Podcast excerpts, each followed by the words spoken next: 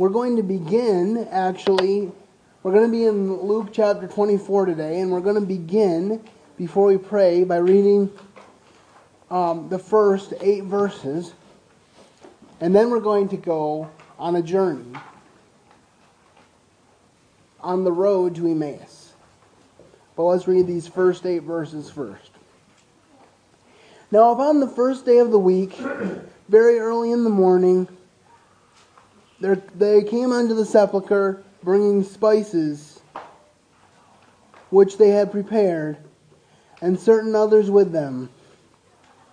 And they found the stone rolled away from the sepulchre, and they entered in, and found not the body of the Lord Jesus. And it came to pass, as they were much perplexed thereabout, behold, two men stood by them in shining garments. And as they were afraid and bowed their faces to the earth, they said unto them, Why seek ye the living among the dead? He is not here, but is risen. Remember how he spake unto you when he was yet in Galilee, saying, The Son of Man must be delivered into the hands of sinful men, and be crucified, and the third day rise again. And they remembered his words. Let's pray. Heavenly Father, Lord, we just thank you for the promise of the resurrection. We read in 1 Corinthians chapter 15 that if Christ be not raised, our faith is in vain. But Paul followed that up by saying, But now indeed is Christ risen from the dead. And because he is risen, so will we one day. We praise you for this in Jesus' name, the risen Savior. Amen. Amen. All right, well, if you'll um, go down a few more verses with me to uh, Luke 24, verse 13, we will begin. And this um, sermon I just titled Walking with the Risen Lord, the Emmaus Journey. And we're going to look at four different things that Jesus did for the disciples on the Emmaus Road. And the first one, if you're taking notes, is that Jesus drew near to them. Let's look at Luke 24, 13 to 16. and behold, two of them went the same day to a village called Emmaus, which was from Jerusalem about threescore furlongs. And they talked together of these things which had happened. And it came to pass that while they communed together and reasoned, Jesus himself drew near and went with them. But their eyes were holden that they should not know him. And I have always found this interesting, this, this story interesting. I, it's one of my favorite resurrection stories because it showed that Jesus didn't just rise again and leave us. He wanted to make sure that we knew he had risen from the dead, that he appeared to people. It says that at one point he appeared to 500 people thus leaving an eyewitness testimony of his work and his finished work, not just the beginning of the story. When I think about this, I often think about the Roman centurion. And my prayer and my hope is that perhaps he was one of those 500. because what did he say when Jesus died on the cross? He said, Truly, this was the Son of God. But perhaps and I, my, my greatest desire is that he was able to see the hope that not only was he the Son of God, but he is the Son of God. Present tense. And he will be the Son of God, future tense. The Bible says in Hebrews, Jesus Christ is the same yesterday, today, and forever. And I just love this picture of Jesus drawing near and going with them. Because he says to us today, I will never leave you nor forsake you. And as Seth was saying toward the end of the breaking of bread, he wants to know us. He wants to walk with us. And so may we rejoice in the fact that Jesus draws near to us today because of what Calvary accomplished. He had that time on the cross when God had to turn his face away, and Jesus said, My God, my God, why have you forsaken me?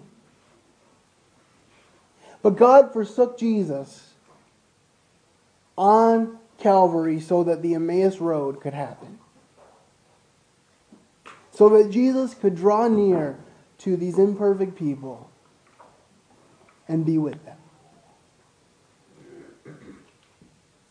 May we look, by way of cross reference on this first point, at Matthew chapter 18, verse 20. Matthew 18, verse 20.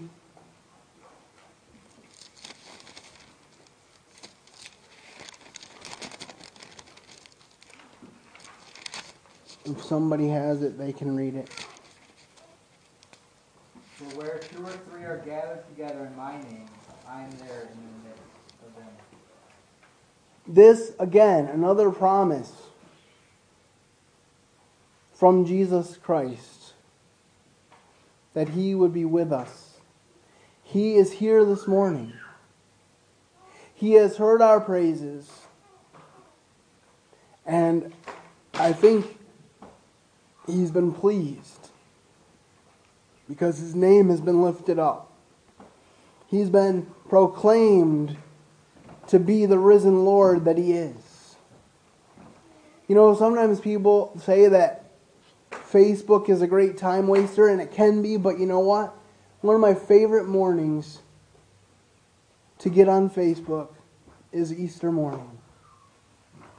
Because over and over in my news feed, I saw these words He is risen. And sometimes it can be discouraging to think that we're all alone in this battle, that we're the only ones who are following the Lord.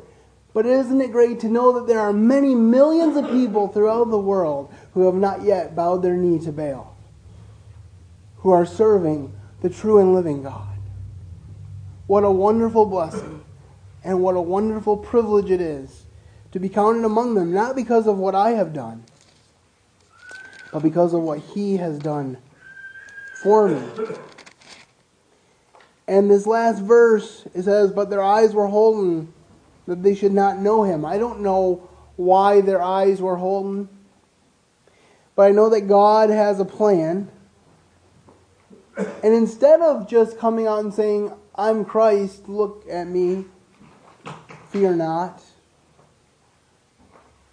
or even saying their names as he did with Mary outside the tomb, he wanted to hear from them what they were going through. And so he says this in verse 17, and that's the second point I want to make this morning. Not only did he draw near to them, not only did he care to be with them, but he listened to them. So the second point is that Jesus listened to them. And for that, we're going to Luke 24 17 to 24. Let's continue reading. And he said unto them, What manner of communications are these that you have with one another as you walk and are sad? He was sensitive to the fact that they were sad. The Bible says in Isaiah that he was a man of sorrows and acquainted with grief. So he knew what it was like to be sad. And he was sensitive to the sadness of these people. And the one of them, whose name was Cleopas, answering, said unto him, Art thou only a stranger in Jerusalem, and hast thou not known these things which are come to pass in these days? And he said unto them, What things? And they said unto him, Concerning Jesus of Nazareth, which was a prophet, mighty in deed and word before God and all the people, and how the chief priests and our rulers delivered him to be crucified, condemned to death, and have crucified him. But we trusted that it, he, it would have been him that had redeemed Israel. And beside all this, today is the third day since these things take place. Yea, and certain women also of our company made us astonished, which were early at the sepulchre. And when they found not his body, they came saying that they had also seen a vision of angels, which said that he was alive. And certain of them which were with us went to the sepulchre, and found it even so as the woman had said. But him they saw not. And I consider this one of the great ironic statements of the entire scriptures. because they said this Art thou only a stranger in Jerusalem, and hast thou not known the things which have come to pass there in those days? I thank God today that because Jesus knows what happened in those days, I never have to fully know. Jesus knew what happened in those days more than any of us will ever know. Because it was in those in that time when he died on the cross that he took the sin of the entire world upon his shoulders. And because of that sin, God could not look on him as we said earlier. So not only is this a crazy question because of what Jesus went through physically, but because of the because of the spiritual significance of what happened. But again, Jesus shows his patience. And he doesn't say, Can't you see that I am he? No, he doesn't. He says, Then he says unto them, What things? Because again, he wants communion with us. He wants to be in a relationship with us, not a one way street, a two way relationship. and being the infinite Almighty God, He's able to have a one on one relationship with each and every person who comes to Him by faith. And they said to him concerning Jesus of Nazareth, who was a prophet mighty in deed and word before God and all the people and how the chief priests and our rulers delivered him to be condemned to death and have crucified him. But we trusted that it would have been him which should have redeemed Israel. And beside all this, this is the third day since these things were done. Remember what Jesus had said to his followers? He said, On the third day, I will rise again. And we just read in the first part of um, Luke chapter 24 that the women who were at the tomb had heard this message as well. Because it says, after they heard from the angels, what? They remembered his words.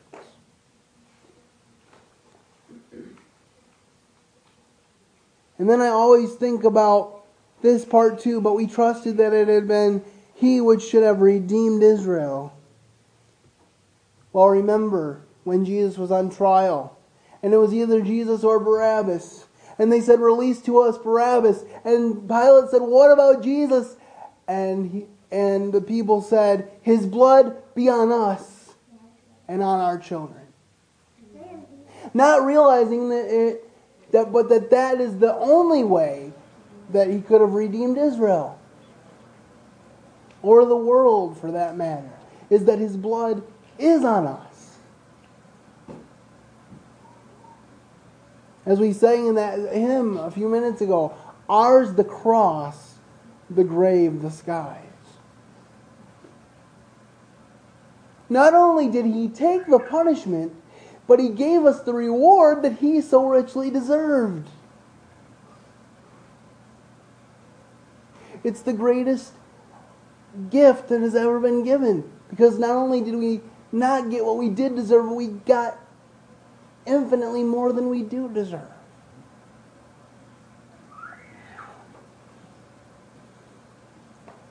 Could somebody read 1 Peter chapter 1 verses 18 and 19?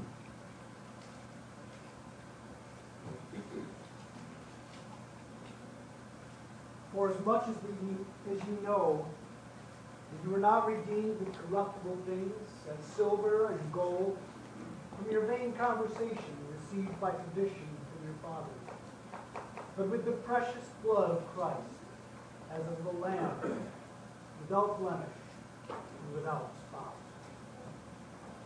So this spotless lamb did save Israel. He did save the whole world because he was able to put aside what he could have rightfully claimed. It says that he could have called 12 legions of angels to destroy the world and to get him off the cross, to not even have made him go to the cross. But yet his love for us made him go to the cross. And so, first, Jesus drew near to them Then he listened to them. And this third one, Jesus taught them. Jesus taught them. Luke 24 25 says this Then he said unto them, O fools, and slow of heart to believe all that the prophets have spoken. Ought not Christ to have suffered these things and to enter into his glory? And beginning at Moses and all the prophets, he expounded unto them in all the scriptures the things concerning himself. I would have loved to hear that sermon. I have often thought that uh, I need to get better at preaching the gospel from the Old Testament. Because obviously, Paul preached the gospel from the Old Testament, the New Testament was not around yet. Obviously, Jesus did because it says he did right here. Obviously, John the Baptist did. So we need to be better students of our Old Testament. But can you imagine Jesus himself is preaching all the things concerning himself? And I find it interesting how it specifically says, beginning at Moses, he preached himself. Why is this so interesting? Because what do the Pharisees always say? We follow Moses. Moses is our leader. But they don't realize that in Genesis chapter 3, God outlines the demise of evil and sin in the world, even in the beginning stages. He says, I have a plan for how Jesus will conquer the devil. And Moses wrote it down. So Jesus the Redeemer was even in the pages of the first few books of the Bible. And the Pharisees missed it. They also said to Jesus, We're not in bondage to anyone. Iron- ironically, being that they had been in bondage to Egypt. Then they were in bondage at that very time that Jesus was speaking to Rome. Who did they go to to crucify Jesus? They went to the Roman authorities. Why? Because they didn't have authority to kill Jesus. So they could say all they wanted that they were not in bondage, but they should have understood more than most people what it meant to truly be in bondage.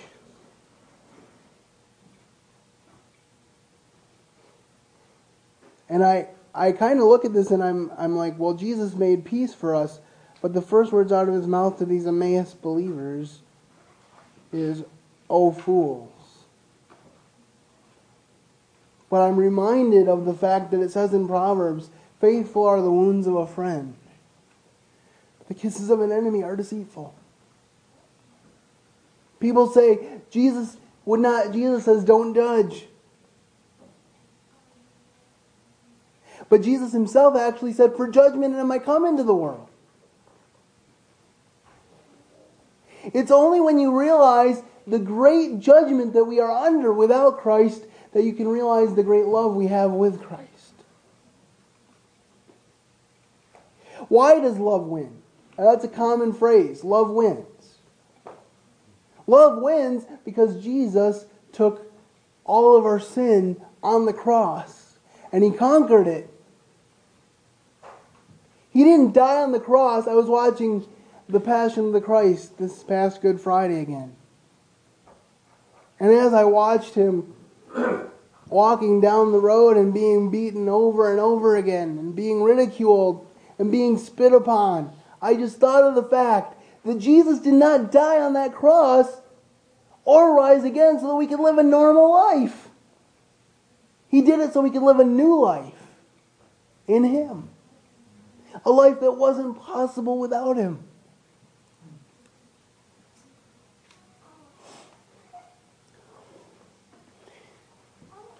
Hebrews 12, 2, if someone could read that. We know it by heart, but I think it's good to, to read it from the Bible so that we make sure that we realize where it comes from. Hebrews 12, 2, if somebody could read that or quote it to us, that would be great.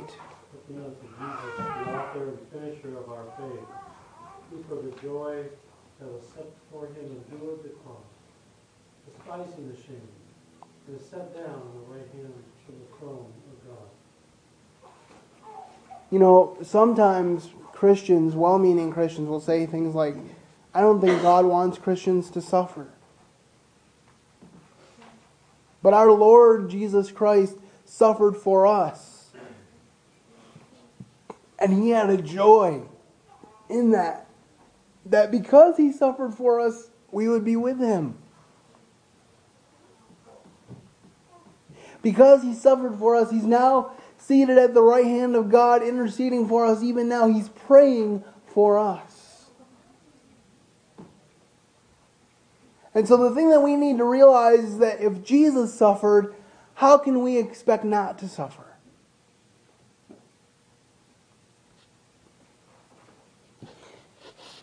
And Jesus is outlining all of this to Cleopas and his traveling companion. All the scriptures concerning himself. I don't know how long this conversation took place, but it says all the scriptures. So it, it probably was a pretty long conversation.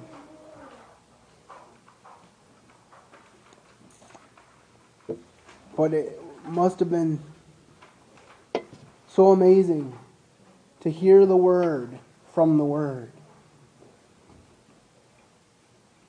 Not only was he expounding the scriptures to them, he wrote the scriptures. How amazing. So not only did Jesus draw near to them, not only did Jesus listen to them, not only did Jesus teach them, but our fourth point is that Jesus fellowshipped with them. Jesus fellowshipped with them. Luke 24, 28 to 35 read as follows. And they drew nigh unto the village whither they went, and he made as though he would have gone further.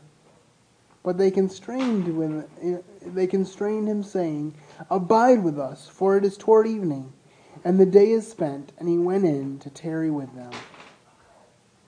And it came to pass, as he sat at meat with them, he took bread and blessed it, and brake it, and gave it unto them. And their eyes were opened, and they knew him, and he vanished out of their sight. And they said to one another, Did not our hearts burn within us while he talked with us by the way and while he opened to us the scriptures? And they rose up the same hour and returned to Jerusalem and found the eleven gathered together and them that were with them, saying, The Lord is indeed, the Lord is risen indeed, and has appeared unto Simon. And they told what things were done in the way and how that he was made known to them in the breaking of bread.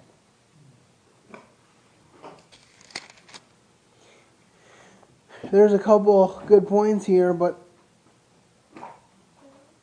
another good point about Jesus wanting to be with us and wanting us to be with him is this. And as they drew nigh, verse 28, unto the village whither they went, he made as he would have gone further. Jesus doesn't presume upon somebody that they want him around. But he does say, Behold, I stand at the door and knock. If any man hear my voice and open the door, I will come in. And I will sup with him and he with me.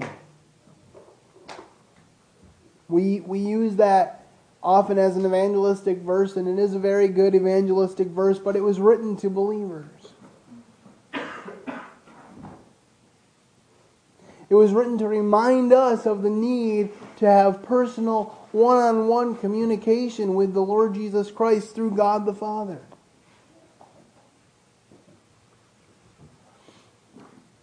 You know, this is this is a this is an analogy, okay? So it's not perfect. But I often think of the sacrifices that were made for our country so that we could get out and vote. so that we could have a right to choose who our leaders would be. And yet, even on presidential elections, we see only about a 50% turnout of eligible voters.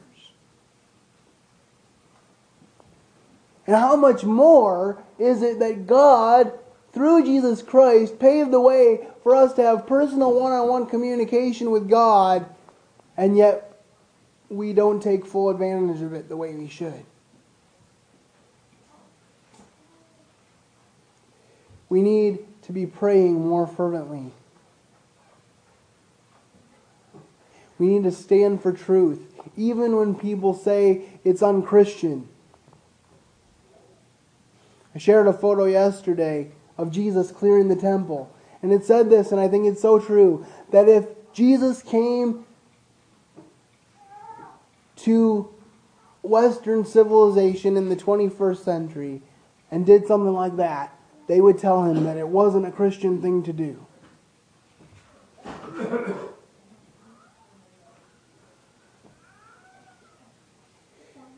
Because we think of Christianity and following Christ as just warm fuzzies. But the Apostle Paul and the Apostle Peter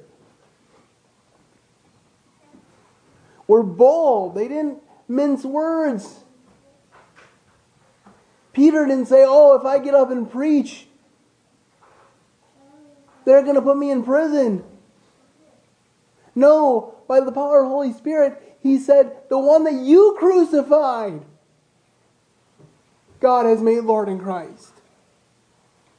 This was, this was the same man who just a few weeks earlier had said, I do not know this man.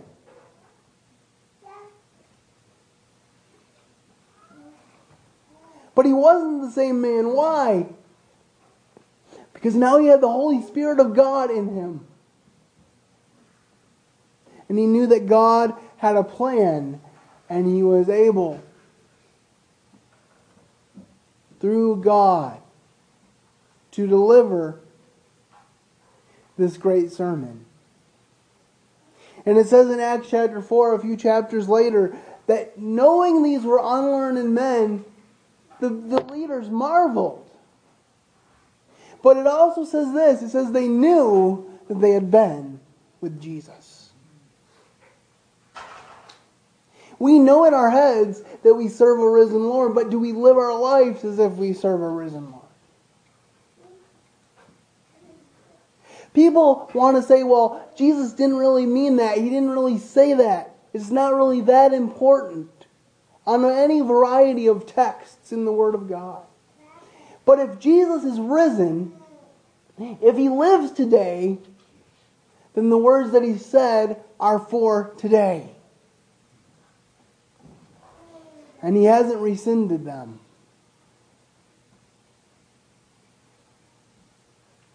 He said, I am not a man that I should lie.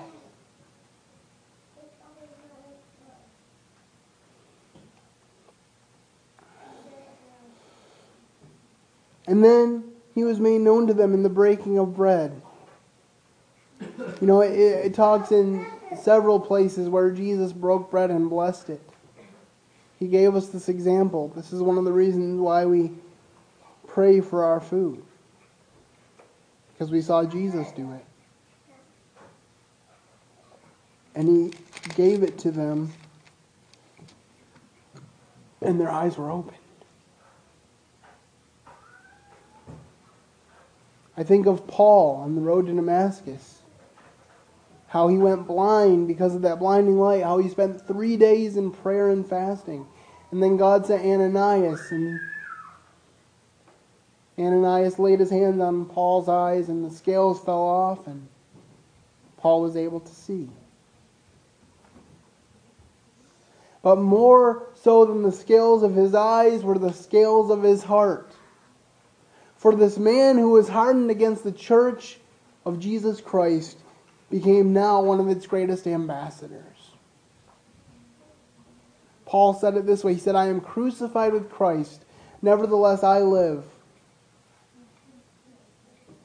Yet not I, but Christ who lives within me. And the life that I now live, I live by the faith of the one who loved me and gave himself for me.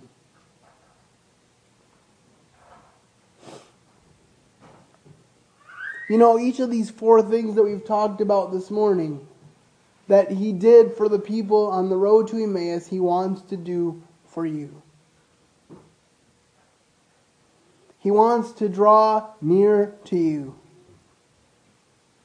The Bible says in James, Draw near to God, and he will draw near to you. Resist the devil, and he will flee from you.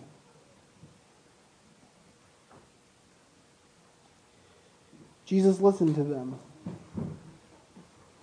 He wants to listen to you.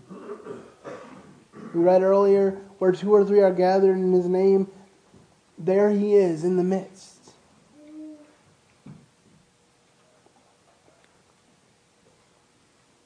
He wants to teach you. The Bible says that the Holy Spirit is our teacher, that will guide us into all truth.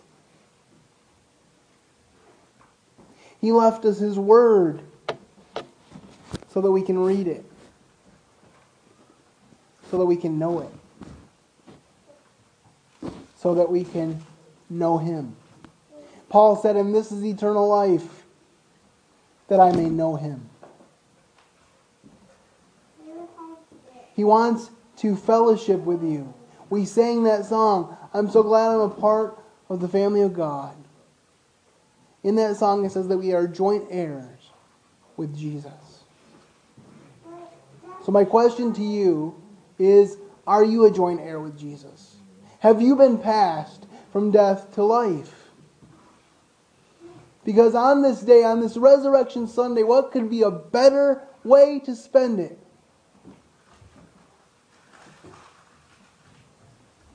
than to have life through Jesus Christ.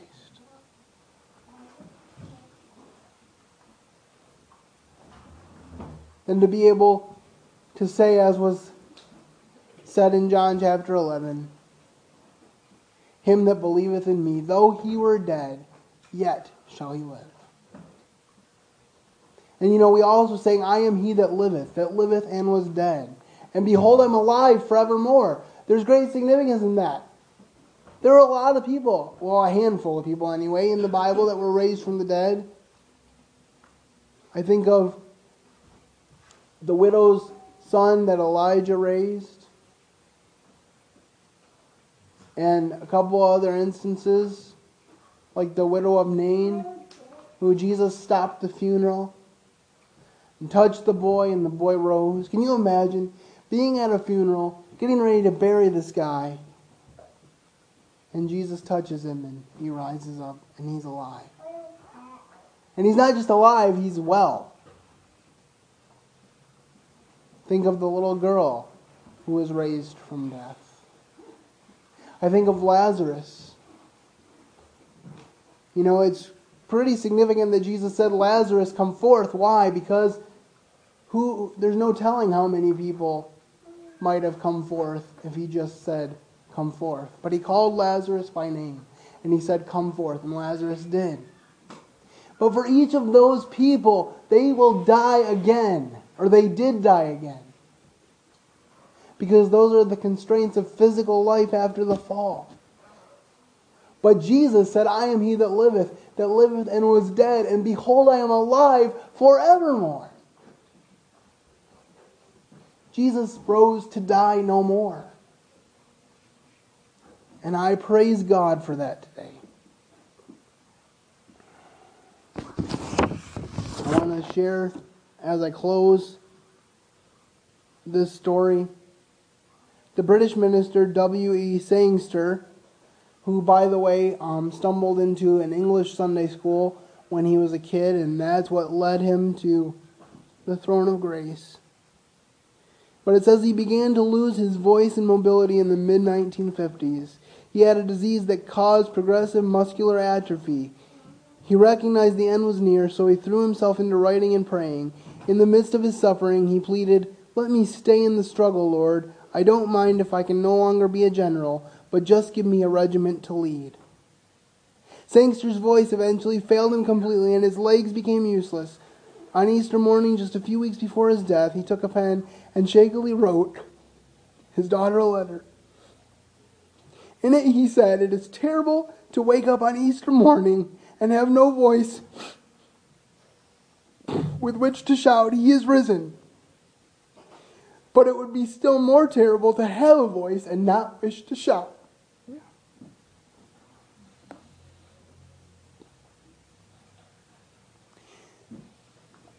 In just a few minutes, I would like to end with number 183 in the Red Book, Christ Returned. But before that, I want to ask you Are you able to shout with joy this morning? He is risen. If you're not, maybe it's time to do business with God at the throne of grace, to call upon Him while you still can, to ask Him to take over your life. Because He said, I am come that they might have life and that they might have it more abundantly. And my prayer is that you will have this life.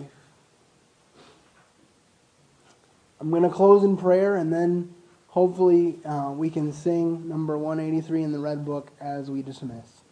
Heavenly Father, Lord, we thank you for your promises.